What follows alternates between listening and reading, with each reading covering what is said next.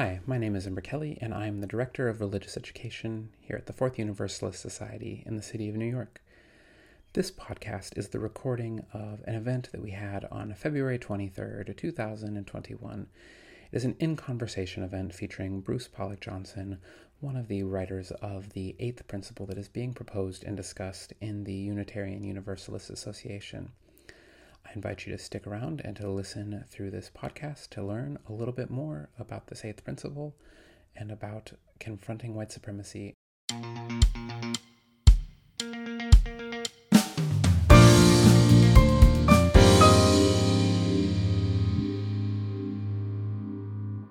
Okay, so welcome everybody. My name is Ember Kelly, and I'm the Director of Religious Education here at the Fourth Universalist Society in the city of New York.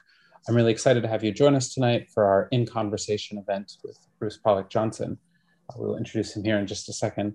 Uh, we are going to have for you in the chat a few things. Uh, we have the wording of the eighth principle, which we'll be discussing heavily tonight. We also have a podcast that Bruce and I recorded earlier in the month, as well as a video that the Reverend Schuyler Vogel, our senior minister, and I uh, uploaded just this last weekend talking about the eighth principle. So, just a, a little bit of extra content if you're interested in engaging with it after the presentation tonight. Um, and I am excited to be with you on functional internet because I actually uh, ran into a little technical issues as I was getting this prepared. The internet was out uh, in my part of New Jersey for a good part uh, of the day, and I was a little bit worried that I was going to be doing this all from a phone, but luckily it restored itself at 6.53 with just enough time to get it reset up again. So whether you are joining us in the room or in the future, uh, on YouTube in our recordings or on Facebook in our recording. Uh, you know, we're just really excited to have you here and uh, really excited for the discussion. As for in terms of format, uh, obviously we have this introduction moment. We're going to dive into a few questions that Bruce and I have uh, prepared to guide our conversation, uh, and then we're going to allow for ample time for asking some questions. at this point, we're planning that we'll probably have the questions be asked in the chat just to make sure that we're making the most use of our time. and so uh, if you have a question, you know, feel free to leave it in the chat, and we'll get to it if we think that it might be something that we can uh, get to in the midst of our conversation. But if not, we'll we'll work on getting to it at the end. Uh, and we also do plan that as we transition to that that public question time, that uh, we will stop our recording of the the dialogue that will go up on Facebook and YouTube, so that way you don't feel worried that uh, anything that you type might be ending up forever in the collection of the internet for all eternity. I know how those uh, worries can be. Uh, so, Bruce, thank you so much for joining us tonight. You're welcome. So, Bruce, uh, I suppose first, would you like to introduce yourself for our guests who maybe haven't gotten a chance to listen to the podcast yet? Sure. Uh, my name is Bruce Pollack Johnson. Uh, my pronouns are he, him, his, and I'm a cisgendered white able bodied uh, heterosexual male. I go to the Unitarian Universalist Church of the Restoration in Philadelphia, uh, although that name could change in four days. We're actually taking a vote. Um, but anyway, we'll probably still call ourselves Restoration for a while since a lot of people know us that way. The uh, in terms of I'm uh, the assistant moderator of our congregation. I'm also a professor of math and statistics at Villanova and I'm chair of our Justice Council.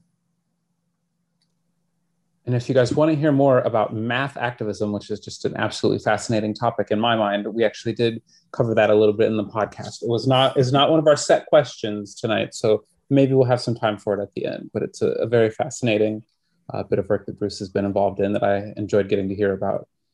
So, Bruce, our, our theme this month for education is about confronting white supremacy. How do we do better uh, as religious organizations to organize against white supremacy, to not just uh, say, okay, well, we're not racist, but to be actively uh, anti racist? In that vein, you've been doing work around a way that you use can begin to like confront some of this complicity in white supremacy uh, the eighth principle. Could you tell us a little bit about what exactly the eighth principle is? Sure, and I think this is also in the chat, but I'll have a uh, visual aid that we can work with here. Let me move the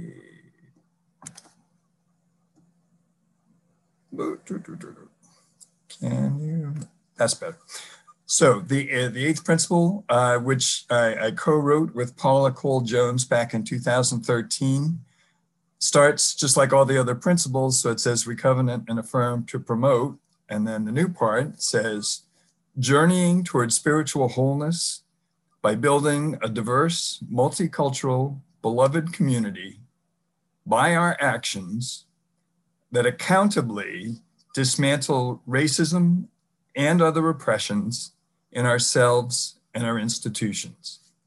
Uh, and just to show you the more fancy graphics version, this is what's on the, uh, the website for the eighth principle, which is not maintained very well since it's just a volunteer operation, grassroots operation, but this does look pretty nice. So want you to see that this would be, if it got adopted by the whole UUA, then it would be like the other principles, we the member congregations of the UUA covenant, etc. So the, uh, the idea is that the eighth principle is a commitment to hold ourselves accountable to doing the work of undoing systemic racism and other oppressions, not only within ourselves, but in, our institutions, our congregations, our wider community, our denomination, if you want to call it denomination, uh, or and beyond that. It has been proposed, I, I, don't know how much people know of the history, in the General Assembly of the Unitarian Universalist Association in 2017, it was officially entered as a responsive resolution. You might remember that was the year that the president resigned. There was a lot of things going on. And so that seemed like a good time to, to introduce it. Uh, that it passed overwhelmingly as a responsive resolution, not as a principle.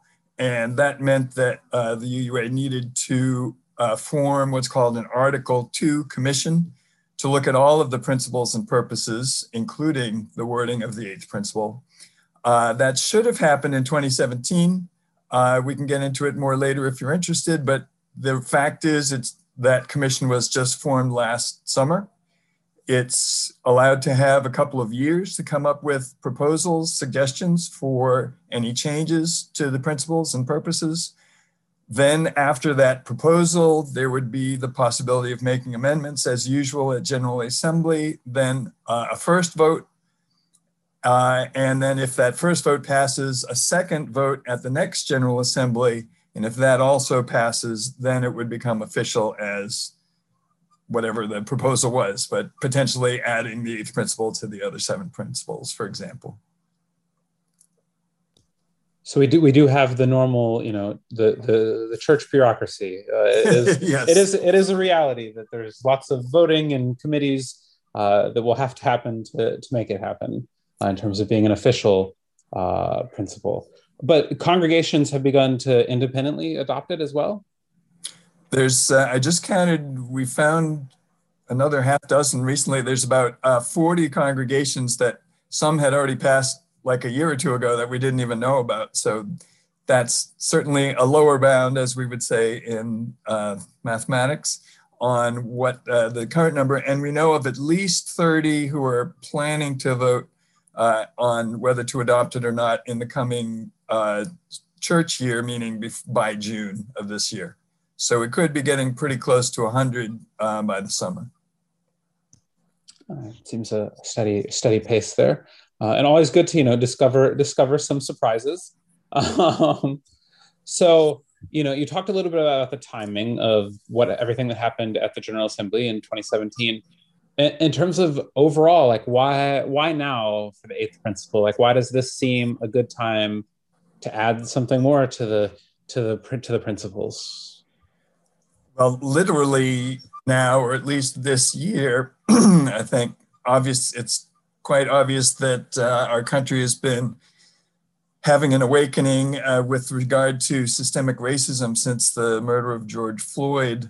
Um, and obviously, there were many things before that that that led up to it, but there was certainly a, a peaking of consciousness uh, throughout the country uh, uh, that certainly makes it extremely timely as a way, something that has existed, but that's a direct response to those concerns because it's the systemic side of things that that we feel needs um, added focus and commitment that that um, hasn't really happened up to this point. The other piece that I think of is that um, President Biden and a number of other candidates were talking about systemic racism as part of the campaign that happened a little bit in 2016, but it was clearly more much more strong this time. And even after getting elected, fortunately, he's still talking about it. And uh, so the, there is that thread of continuity that there's actually support from the top for this kind of, of action and movement that uh, we want to take advantage of. I suppose you know um, uh, one of the common things that, that I've heard in, in discussion is you know why why a new principle don't don't all of our, the other principles mean the same thing in summary? Uh, so you know why why specifically like propose an eighth principle versus just maybe adding some wording to the seventh? Or something or to the it's other seven it's a good question and i think a lot of people would agree that in some ways the nature of the eighth principle is implied by the other principles but that doesn't mean that all UUs have thought that through and realize that that is a natural implication. Uh, one of the things that, um, so the person who, who co-wrote it with me is, her name is Paula Cole Jones. She's been uh, active with the Journey Toward Wholeness and anti-racism programs and other social justice programs in the UUA uh, at various levels for a long time as a consultant and, and uh, regional leader as well. She in her consulting she had noticed a couple different kinds of congregations uh, one of which she called a seven principles culture and the other a beloved community culture. And the problem was that in the in the seven principles culture somebody could feel that they were living by the seven principles but just be totally oblivious to systemic issues of racism and other kinds of oppression um, obviously, our system makes it very easy for people in the dominant group to be oblivious to those uh, systemic factors. And um, so we, we both felt that it was something more was needed than the existing principles to kind of hit people over the head with it to realize that this is something that certainly is implied that is consistent with our values and our principles, but needs to to be explicitly stated so that we can all get to the same level uh, of awareness. And one way, uh, some people may not know, but the original principles were quite different from what we think of as the seven principles. One of the reasons for that change in the 80s was partly a consciousness related to gender and, and feminism, but also environmentalism. And those two levels of awareness that had been raised at that point in our history, it was kind of a no brainer that they needed to be added to the principles as well. And so we feel we're kind of in that same moment when it comes to systemic racism and other kinds of oppressions that uh, it's reflecting uh, an understanding, you know, most news broadcasts and magazines these days are, are uh, writing articles about all this, there's plenty of chances to um, to learn more, but it feels time to acknowledge that as part of who we are and who we want to be. Well, uh, as you mentioned there a little bit, you know, this this is a, a, process. I've learned both in conversation with you as well as some other UU leaders that like this is, um, you know, part of part of the history of the UU. Like as somebody you know new to the UU, I think I thought like all these seven principles. It's probably something I like agreed upon way back way back when. Um, but the when I when I had some conversation about it, like the first uh, I think it was six principles originally, and they were also not only had very gendered language, but they also had like very overtly Christian language, which doesn't really reflect the UU in, in the modern day quite as much as well either. Um, so I mean, this is something that's happened before that there's been development with these principles. They're, they give us a chance to evolve. And to, right to me, that's one of the the brilliant aspects of UUism is that it's a dynamic. We can change it as we want. There's not a, a pope or a leadership group that um, needs to be making this kind of decision for us. We, uh, from the ground up, and this this movement for the eighth principle has been totally two volunteer people working on this for seven, eight years. And now on our monthly Zoom calls, we have often two or 300 people, sometimes more than that, uh, interested in working on it. And just it, it grows on its own, on its own momentum. So, you know, so you said, you know, on the, it allows us to be like on this cutting edge uh, as, as a denomination. So, you know, many people, as somebody who grew up evangelical, I definitely thought that, you know, the UUs were those, you know, kind of out there social justicey folks. So, you know, since UU already has like this reputation for, for being social justice, you know, why, why do you think it's important, especially for UUs to, acknowledge like the, our past and our current with dealing with white supremacy, as well as to be more proactive, specifically as UUs. Like, why do you think that's important? I, I think we can rest on our laurels. The that the the challenge is to be that cutting edge group that's on the front lines of of social change, um, and to to be leaders in the country and the world for those kinds of levels of awareness and, and things that need to be changed. And the, and the, the grassroots aspect and democratic, some people would say aspect is, is part of what makes it possible that we, as we become aware, we can make those changes pretty nimbly as, as some people would say. Um, we don't have as much um, in the way of being able to do that as some other religions. Yeah, definitely. And so, you know, part of the the phrasing of, of this month's educational theme was about like kind of organizing in our confronting of white supremacy. So, I'm, you know, as you're saying, this has been a grassroots effort. That's not like that someone like called you guys and was like, "Hey, we really need to like get this this passed. We need you to propose it or something." This has been a grassroots organization effort. Do you want to tell us a little bit about like being on the inside of the the grassroots organization work that's behind all of this? The um, well, it it started. Uh, I, I, don't know. Some people may know about uh, Jubilee uh, training work, anti-racism training workshops, which go from a Friday night to a Sunday afternoon. Uh, we were working with a group as we got the idea about about doing this and and used that. Uh, they decided to meet monthly after the Jubilee to continue supporting each other and, and looking into uh, what could be done in their own congregations. Uh, and they helped us to, you know, refine the wording. Um, and it, uh, it basically, it wasn't really until it was just kind of in the background, people sharing about it with each other, kind of informally for a number of years. Uh, but then it was when the uh, the crisis happened in in the UUA in 2017, when the president had to resign related to systemic issues of racism and hiring that um, that it seemed like the time for it to kind of break break loose and and uh, had a lot of support at the General Assembly and uh, it's just kind of fanned out since then.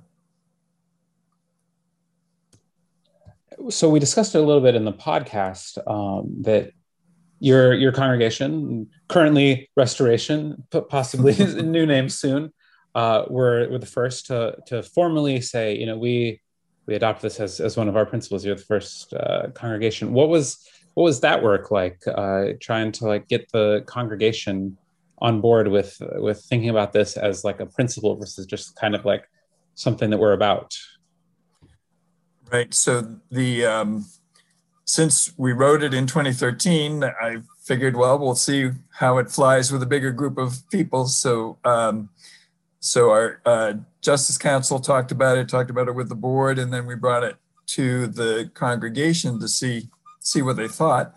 And we had two pieces. We were thinking of either adopting it for ourselves and possibly endorsing that other congregations also adopt it.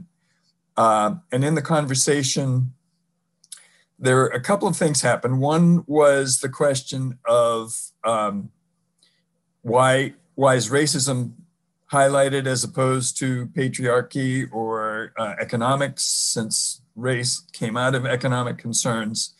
Uh, and so, even though everybody was supportive of the concept, uh, we weren't necessarily ready to uh, to act on it as a principle for ourselves, uh, or even for for the denomination at that point. But our church had a very strong history uh, during the '60s. Uh, our minister gave a sermon that um, basically activated people in our neighborhood when real realtors were trying to blockbust, meaning scare white families to move to the suburbs as families of color were moving into the neighborhood and, and inspired people to form a um, Mount Airy Neighbors organization, a community organization with people saying, we want to stay here, we want to be a diverse, integrated community, and we're going to work to make sure that that happens. And, and it did, in fact, and, and Mount Airy has been a stable, uh, integrated community um, ever since that point. So it was very much in our heritage as a congregation to be involved in that work. Uh, but it was so new, people just weren't quite ready to elevate it to the level of a principle yet. Uh, but they did say, well, let's just put it into our church covenant uh, because we already had a covenant and a number of people worked.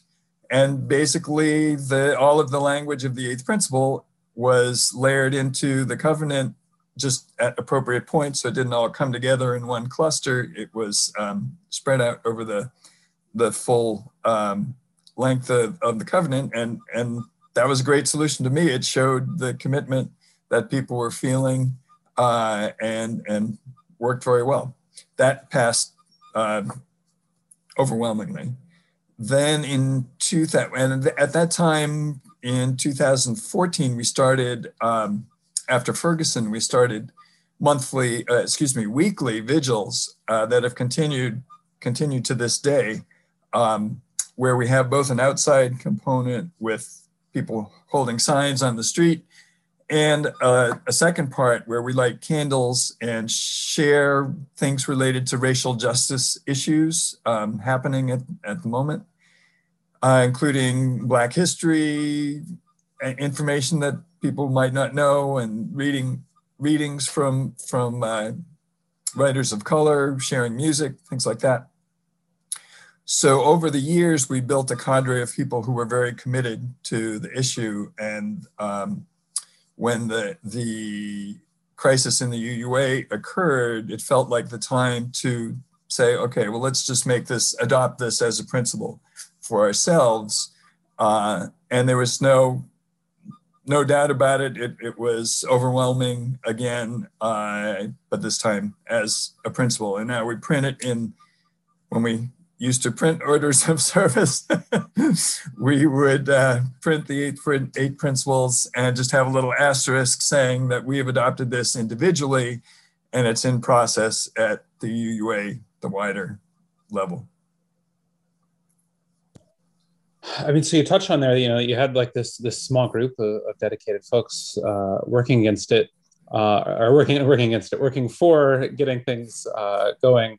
Um, and so, as someone who's uh, 32 years young, um, at some points in my life, you know, as someone who's been doing activism for like 10 years of my life, uh, you know, at some points I feel like I'm the the, the grizzled elder. Um, but I, I, can acknowledge that I am still young. Um, but you know, I, we we run into a lot of challenges, and and especially in confronting racism and white supremacy in the U.S. Uh, what are some of the challenges that you've run into uh, in trying to confront white supremacy more proactively? Uh, the so the the biggest challenge I think is that the nature of white supremacy or any other kind of dominant group is that all the forces in society are working towards your not being aware of those things. That's how they are able to sustain themselves. And so white UUs, for example, um, have a choice whether they want to act or not. And at any point, they can retreat from that and and uh, get the benefits of the system as it is. So I think that kind of inertia and the forces being so strongly uh, in that direction is certainly the biggest challenge. Uh, and, and it's really sharing with people realizing that it's that lack of action that keeps the system in place and is in fact making it worse. It's not just maintaining the status quo, it's actually strengthening uh, those, those um, forces in our society. And therefore, the only way to actually make things better is, is to be able to work, work on them. And I think the, um, you earlier had, we, we mentioned about the fact that race is highlighted and not other oppressions, which does not mean that all those oppressions are not important. But as uh, a faith tradition, uh, the Unitarians and the Universalists merged in the early 60s. There have really been only two crises uh, as a denomination that have occurred. One was around 1970, and the other I mentioned already in 2017. Both of those had to do with race. In the earlier time, it was sometimes referred to as the Black empowerment crisis when there were kind of two sides of um, how how radical to be when empowering Black folk to um, to do things in their own communities and and um, to give money to community groups that were led by by Black and and brown and other people of color, but especially Black. Um, and it didn't end up happening. We didn't. We made some commitments that we didn't follow through on, and there had been uh, in the civil rights period a lot of people of color who had joined UU congregations, but at the time of that crisis, a lot of them ended up leaving. Uh, understandably, that the the promise was not fulfilled. Uh, and similarly, in, in 2017, there had been a, a lot of good work in the 90s especially the later 90s, resolutions were passed, excellent anti racism work was happening, but then it kind of petered out. The focus went, went elsewhere and the commitment lagged. Um, so in 2017, the, the end result was this, this crisis that related to systemic uh, issues related to hiring and people of color and uh, giving preference to, to white candidates. So really the two major crises we've had relate to race. And we thought that you could say the same thing about the United States. Some people from other religions would say that race is the original sin of the United States. And since we don't believe in sin, we, we don't say that. But um, I think a lot of people feel that, understand that idea, and, and it was baked in from the beginning of the Constitution and uh, a number of the colonies. And um, so it's, it's a fundamental, since UUism was largely formed at that same time, it's very much baked into who we are and something that we need to examine and, and correct. I think that makes uh, that, well said. Um, I suppose you know, as as uh, as someone who's been doing this work for a while, uh, I'm curious if you have maybe pointers for like I know a lot of folks deal with burnout, like that they they get into this work and they you know uh, they log on and they see like here's 100 things you can do to not be so racist, uh, or you know maybe it becomes a checklist, maybe it uh, you know it feels like a, a chore. How do we how do we handle that like that that burnout that comes with trying to organize against something that's so strongly embedded in a lot of our institutions? Well, I think part of the significance of the eighth principle is that it's not only activism, but it's got a spiritual component. It's talking about spiritual wholeness. Essentially, systems like racism divide us within ourselves as well as in society. I mean, people who had, uh, for instance, parents who were racist were deprived of relationships and friendships and, and possibly more that they might have been able to enjoy if that racism had not been there. So it's not, there is a certain side of being in the dominant, on the dominant side of racism, but there's a cost to it, a personal cost, uh, and that eats away at our souls.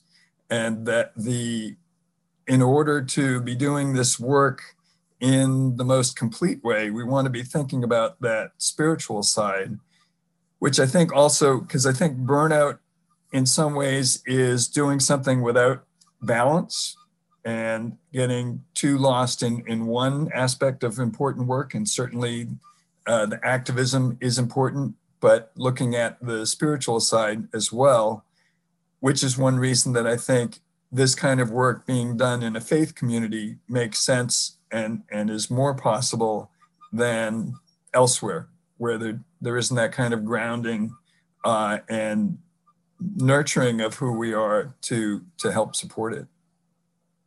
Yeah, well, I mean, and, you know, I suppose part of that's reflected in in like the wording choice of you know the, about beloved community that this is work that not only uh, needs to happen, but that it's work that's done in our communities. That it's not something that you know we can. Yeah, yes, we can all work on it individually, but like this is something that as communities that we we have to work to do.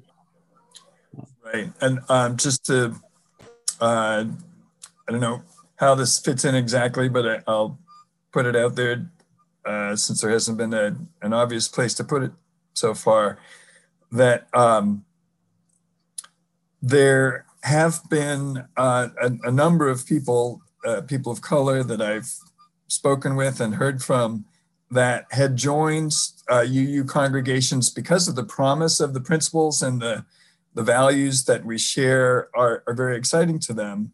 But uh, uh, especially in congregations that are, are predominantly white, they faced microaggressions, attitudes, things happened that were extremely difficult for them personally. And, you know, some people couldn't take that and just moved on.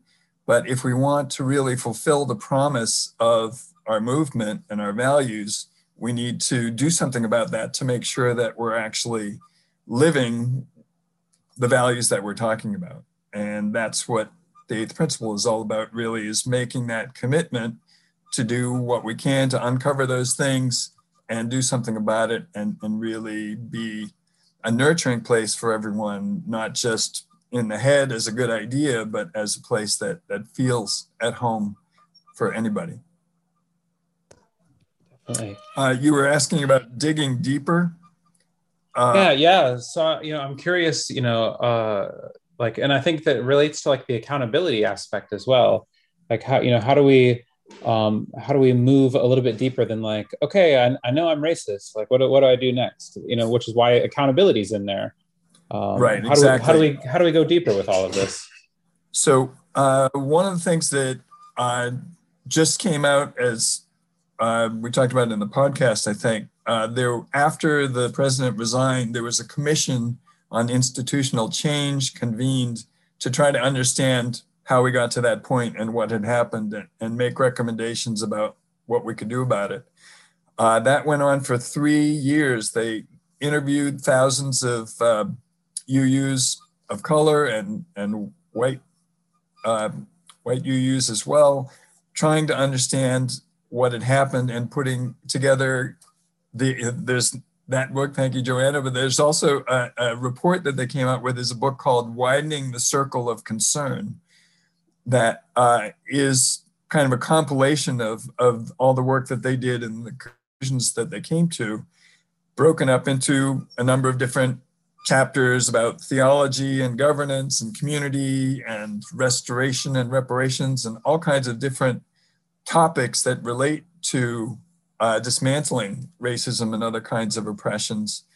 Um, and so, a very good thing to do as a congregation is just go through some of those chapters, get a group that's interested to help examine what are some of the systems within our congregation that might not be as inclusive as the, we think we're being, and what might we be able to do to change them, whether it's formal processes or informal processes because sometimes there's certain procedures on the books, but that's not the way things really happen. And that can be a way that kind of maintains the status quo in a hidden, hidden way that can be difficult for other people to navigate. We've just started doing that at Restoration, uh, and it's been fascinating conversation. Lots, lots of good ideas. Well, I suppose uh, to some level it would depend on what the what happens when the if the UUA as a whole were to adopt uh, like but I know that with like uh, with the affirming uh, with the, for LGBT issues, uh, I was really surprised to to find out that you know like there's things that have to be fulfilled to like stay on that list, whereas most other denominations that I've been in, it's like oh you take a vote once and like you're pretty much on that list for forever. So like you know, it, it, seems that the UU does have like a track record of, of building these accountability tools for like making sure that congregations actually are doing this work if they're saying they're doing this work. Exactly. And that's a great model. The welcoming congregation, uh, I don't really understand why, because it seems obvious, and, and I've thought about a lot, why we don't have a similar kind of curriculum or program related to race. Uh, that certainly is, uh, well, I, I, can't say what's happening at the UUA. I think it was mentioned in the Widening, Widening the Circle report. Uh, and so I'm hoping that some people will jump on that and, and uh, come up with a similar way to help raise people's consciousness with a lot of different uh, educational workshops that um, can help do the same same kind of process that that we do for welcoming. And uh, frankly, um, our, since our church uh, adopted the eighth principle almost four years ago now, um, we just did a trans inclusion workshop over the summer, and we thought of that very much as an eighth principle activity. So uh, even though a lot of the work is related to race, it really, you know, the, it does mean and other oppressions. It's just that it would be for the principles too long to list them all in that one space. So we we made the decision to include the most salient, but acknowledging that there's lots of others there that need to be understood. Definitely. And you, you mentioned uh, obviously like the welcoming congregation name there. So you use, you know, we say we're we're welcome of all. Like you're, you know, you're welcome here. Um, how does doing this work around like being the beloved community, being living out the eighth principle, how does that make us more truly welcome in, in your mind? Well, part of the idea is the eighth principle is really a lens for looking at what you do. It's uh, you can do you know all the things that you've been used to doing. But when you say, well, how does the eighth principle relate to what we're doing here? How, does, does this square with what we say we've committed to in the eighth principle or not? Um, and so the, it, it really is uh, an attitude to how we do things, what we do, always um, taking that into consideration. Uh, and just for example, things like uh, music and readings and things like that, we tend to, I'm sure everybody has their favorite hymns and songs and special music and things. And, and it's wonderful when, when we hear some of those things. But if you come from a different background, different culture, if you never hear the kinds of things that give you that kind of satisfaction, you're probably not going to stick around. Um, and uh, at the same time you know it's it's nice to hear those familiar things it's also nice to be exposed to other things that give us insight into other cultures and, and histories uh, and opening up that space can make a big difference in whether someone decides to stick around or not whether voices of color or voice other kinds of voices of marginalized uh, people from marginalized groups um, are heard can make a big difference in whether this feels like a place that I belong. The other thing for me, and probably some of you have run across this concept, is uh, the idea of welcoming versus radical hospitality. The main concept being that welcoming isn't just come on and join my club where I've already made up the rules and, and decided how things are going to be, but come join uh, join with us and at the same time change us because when someone else comes in they have something new to give that will change who we are. So it's not just assimilation into an existing reality it's changing that reality to um, uh, acknowledge the skills and talents that that are brought in the background experience and uh, to all be more complete because of that so as we transition out of our recorded segment uh, and into open questions, so prepare those questions if you have them, folks. Um, how can folks get chat box and I okay? Co- Colin, Colin will be our collector of the questions and the share with them with us. Uh, so Bruce, before we turn off the recording recorded segment, what ways can people get plugged into this work? Like I know that there's regular Zoom calls. I know that obviously there's a website that you're showing us. Like what, what ways can people get plugged in and learn more? Uh, so certainly for the eighth principle, there's uh, there's actually a closed Facebook group that one could join for more ongoing uh, updates and and uh, timely things that may come up. The Zoom uh, and I probably the simplest way would be for people to get in touch with you. And Paula is actually the one who administers that, but uh, all you need to do is give your name and congregation and, and email uh, to get put on that list. The main thing is just to make sure that someone confirms they really want to do it. Don't just give names of people who might want to do it, but wait and uh, get confirmation of that from folks. Um, the in terms of other things that could be done, that's directly for the eighth principle, but um, seeing if you can arrange for a Jubilee three, they call it Jubilee three now for the most recent iteration, uh, whether it could be held in your area, but these days there are also Zoom versions happening that people could plug into um, as a possibility. There's a program called Beloved Conversations that's intended to be a small group ministry program speaking about race and dialoguing about race in, in a deep kind of way that has been very effective for a lot of congregations.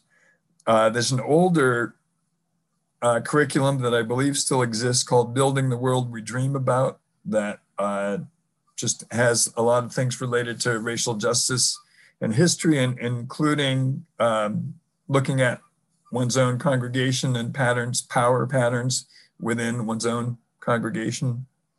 Uh, so I think those are probably some ways that as a group uh, you, you, would be able to do and individually people can join in with the, the Zoom calls and, and lots of resources come up and those that you could plug into. I was definitely jotting a few of those down as you were saying them. So um, I will uh, make sure to maybe uh, put some names in, in descriptions. So for anybody who's joining in the future by uh, watching the recording, thank you for joining us. The recording is ending here and we're going to open for our questions.